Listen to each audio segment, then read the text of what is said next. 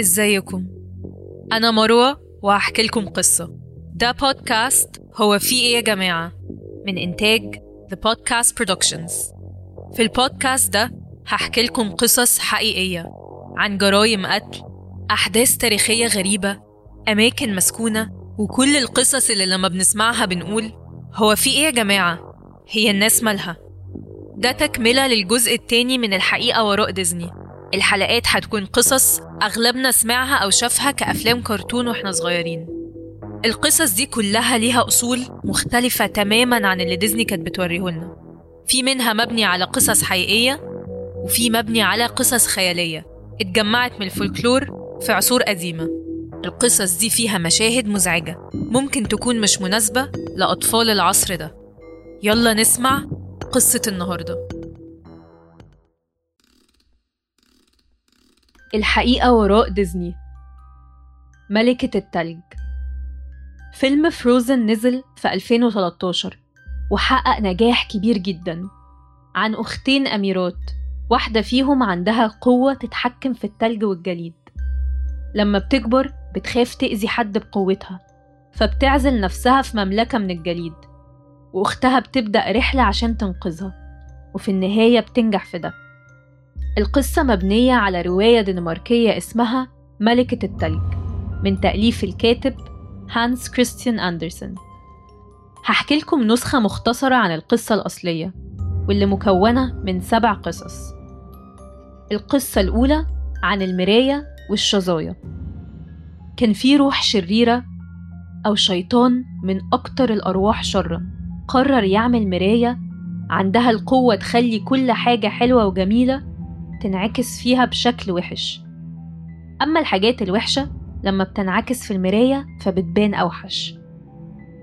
في المراية دي المناظر الطبيعية الحلوة بتبقى زي السبانخ المسلوقة والناس الحلوة بتتحول لعفاريت أو بتبقى واقفة على راسها وشوشهم بتتلوى لدرجة إنك متعرفهمش الشياطين قعدوا ينقلوا المراية من مكان لمكان عشان يوروها للناس.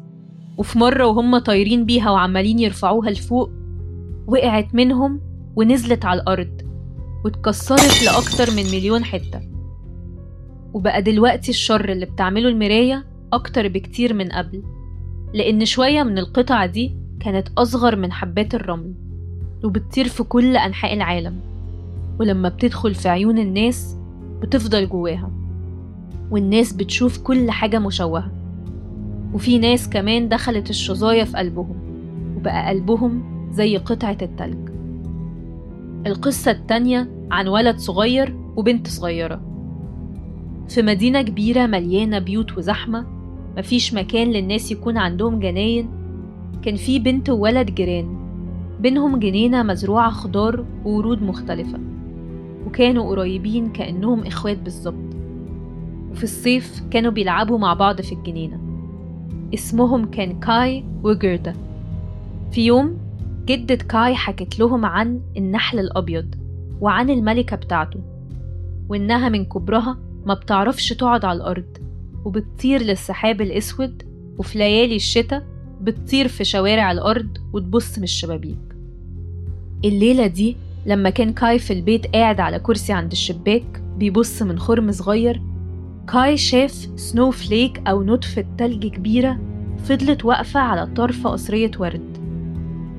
نطفة التلج دي كبرت وكبرت لحد ما اتحولت لست لابسة أبيض.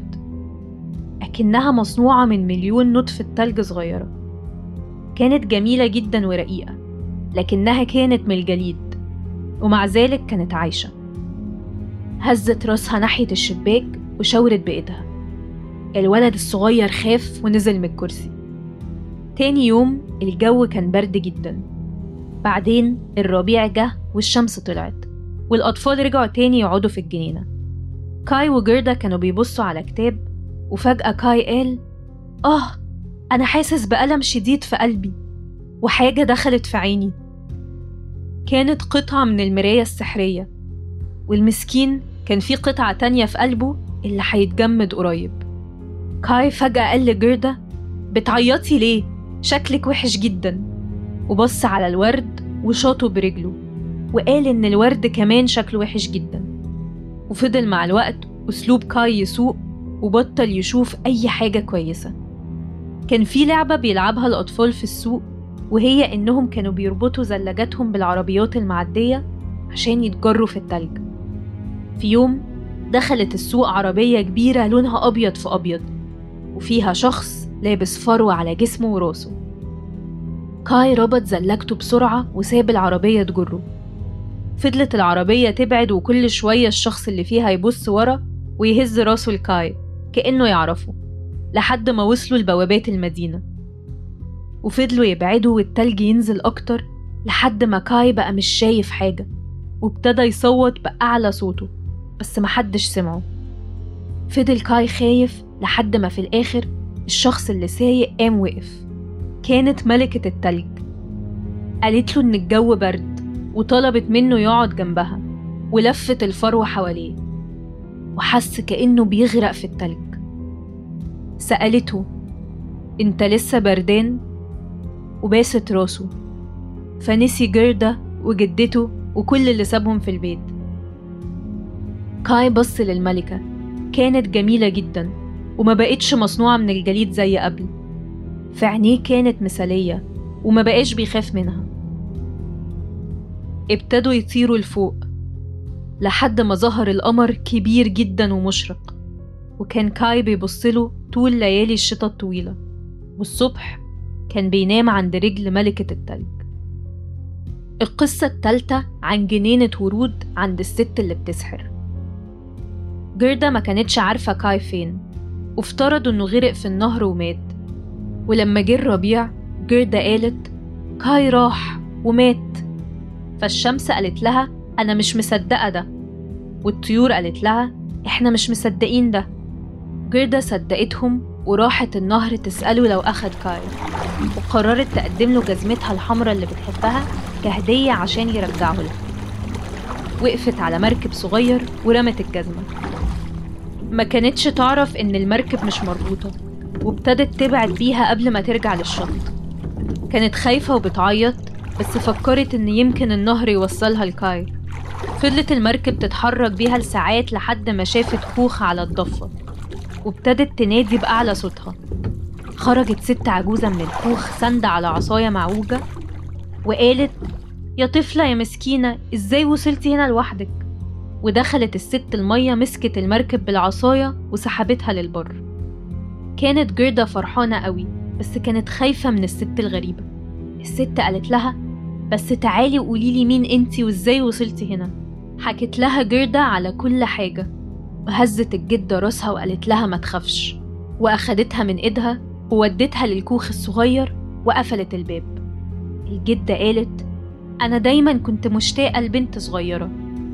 وبدأت تسرح شعر جردة وفي وسط ما هي بتسرحها نسيت جردة كاي. وده لأن الست كانت بتفهم في السحر وكانت عايزة جردة تعيش معاها وما تسيبهاش. عشان كده خرجت للجنينة وخبت كل الورود تحت الأرض باستخدام السحر عشان جردة ما تشوفهاش وتفتكر كاي. عدت الأيام وفي يوم بتبص جردة على قبعة الجدة لقت وردة كانت نسيت تخبيها. فجردة استغربت وقالت هو مفيش ورود هنا؟ وطلعت الجنينة قعدت تدور على ورد ملقتش فعيطت ودموعها وقعت على الأرض. وفجأة الورد اللي كان مدفون تحت طلع. جردة فرحت وافتكرت الورود اللي في بيتها. وافتكرت كاي. اتخضت وسألت الورود تفتكروا كاي مات؟ قالت الورود ما ماتش أكيد. إحنا كنا في الأرض المكان اللي فيه كل الموتى. بس كاي ما كانش هناك. كانت البوابة مقفولة لكنها هزت القفل المصدي لحد ما فك. فتحت البوابة وجريت جردة حافية واتأكدت إن محدش بيجري وراها فضلت تجري لحد ما قعدت على حجر تريح. ولما بصت حواليها شافت إن الصيف راح والخريف جه.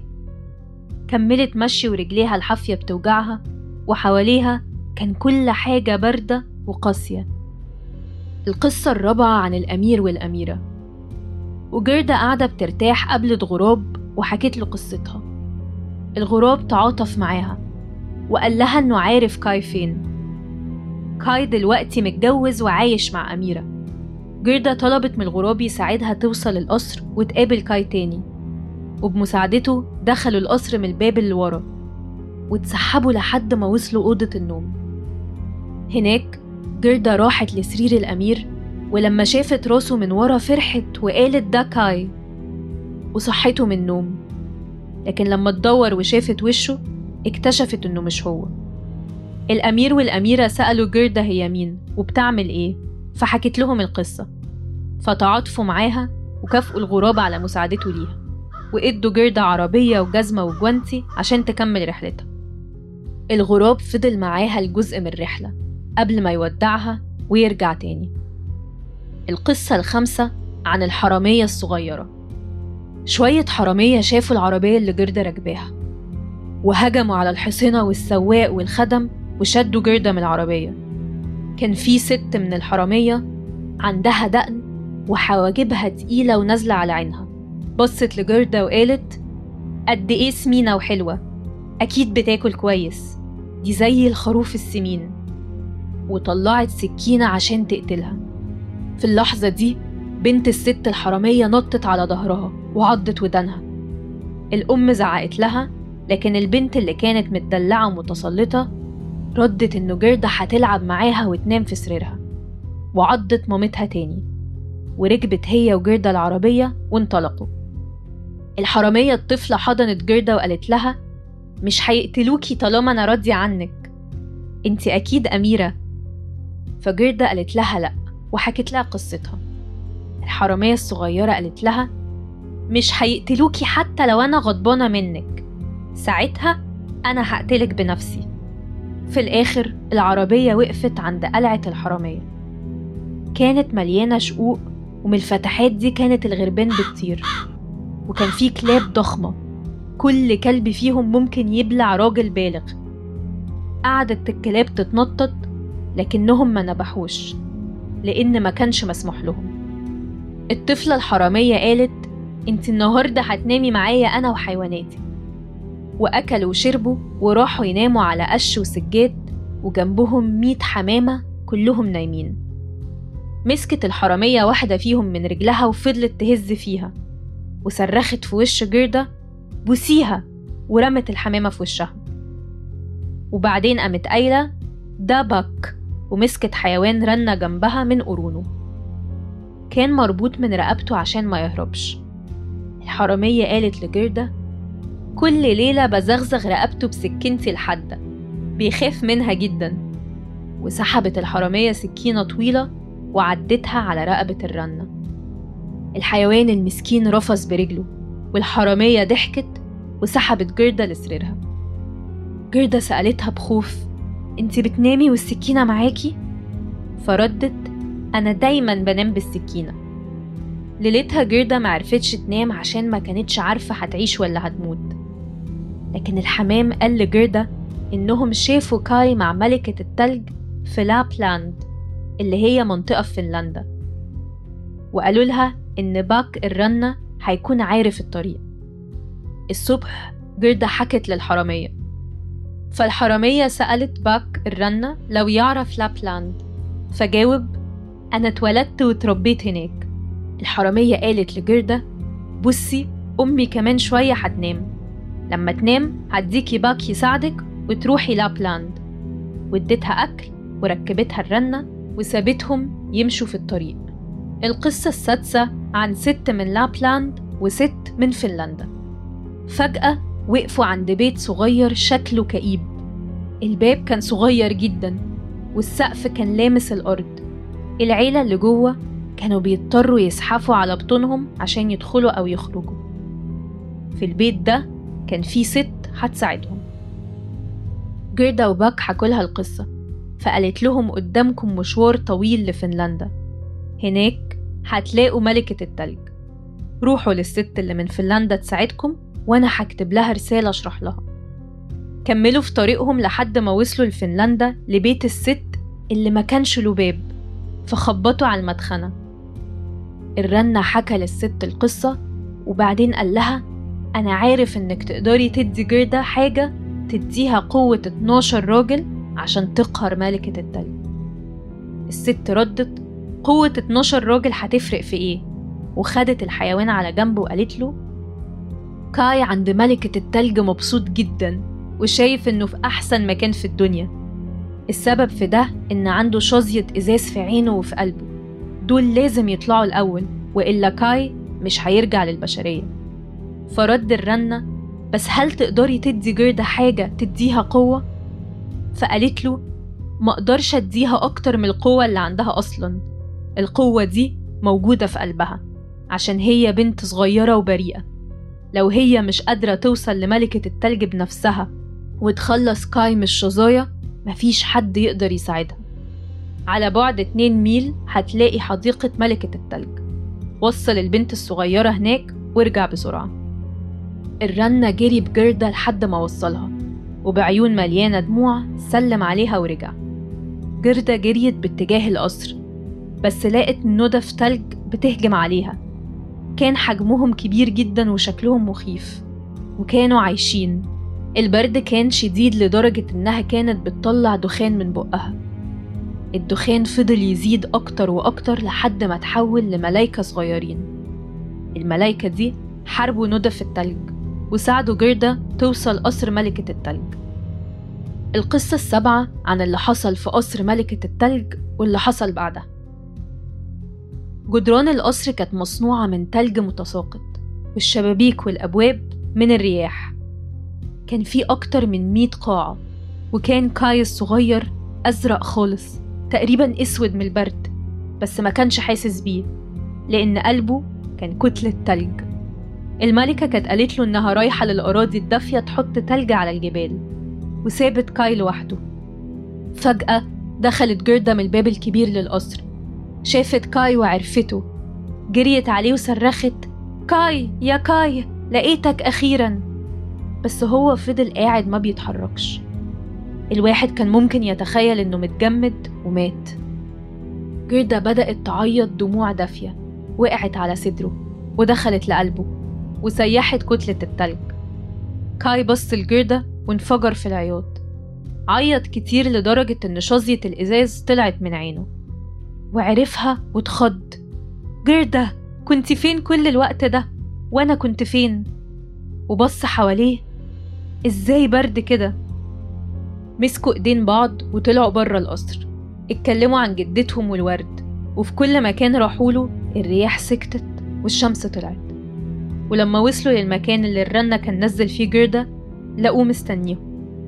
ركب كاي وجردة وانطلقوا في رحلة قابلوا فيها الست الفنلندية ووراها الست اللابلاندية وبعدين قابلوا في الطريق شابة صغيرة شايلة مسدسات. كانت هي الحرامية اللي ادت لجردة الرن. جردة سألتها على الأمير والأميرة فقالت لها إنهم سافروا بعيد. وسألتها عن الغراب فقالت لها إنه مات. كمل جردة وكاي في طريقهم لحد ما وصلوا البيت وجريوا على أوضة الجدة. لقوا كل حاجة زي ما هي. بس لاحظوا إنهم دلوقتي كبروا. الورد على السطح لسه مفتح وكراسي الأطفال لسه موجودة وكاي وجردة قعدوا عليهم ومسكوا إيدين بعض. كانوا اتنين كبار لكن في نفس الوقت أطفال على الأقل في القلب. دي كانت قصة النهاردة. لو عجبتكم أو حسيت إنكم عايزين تقولوا هو في إيه يا جماعة؟ يبقى ما تنسوش تعملوا like و subscribe و share ولو عندكم قصص عاوزين ترشحوها ابعتولنا على صفحة The Podcast Productions واستنوا القصة الجاية.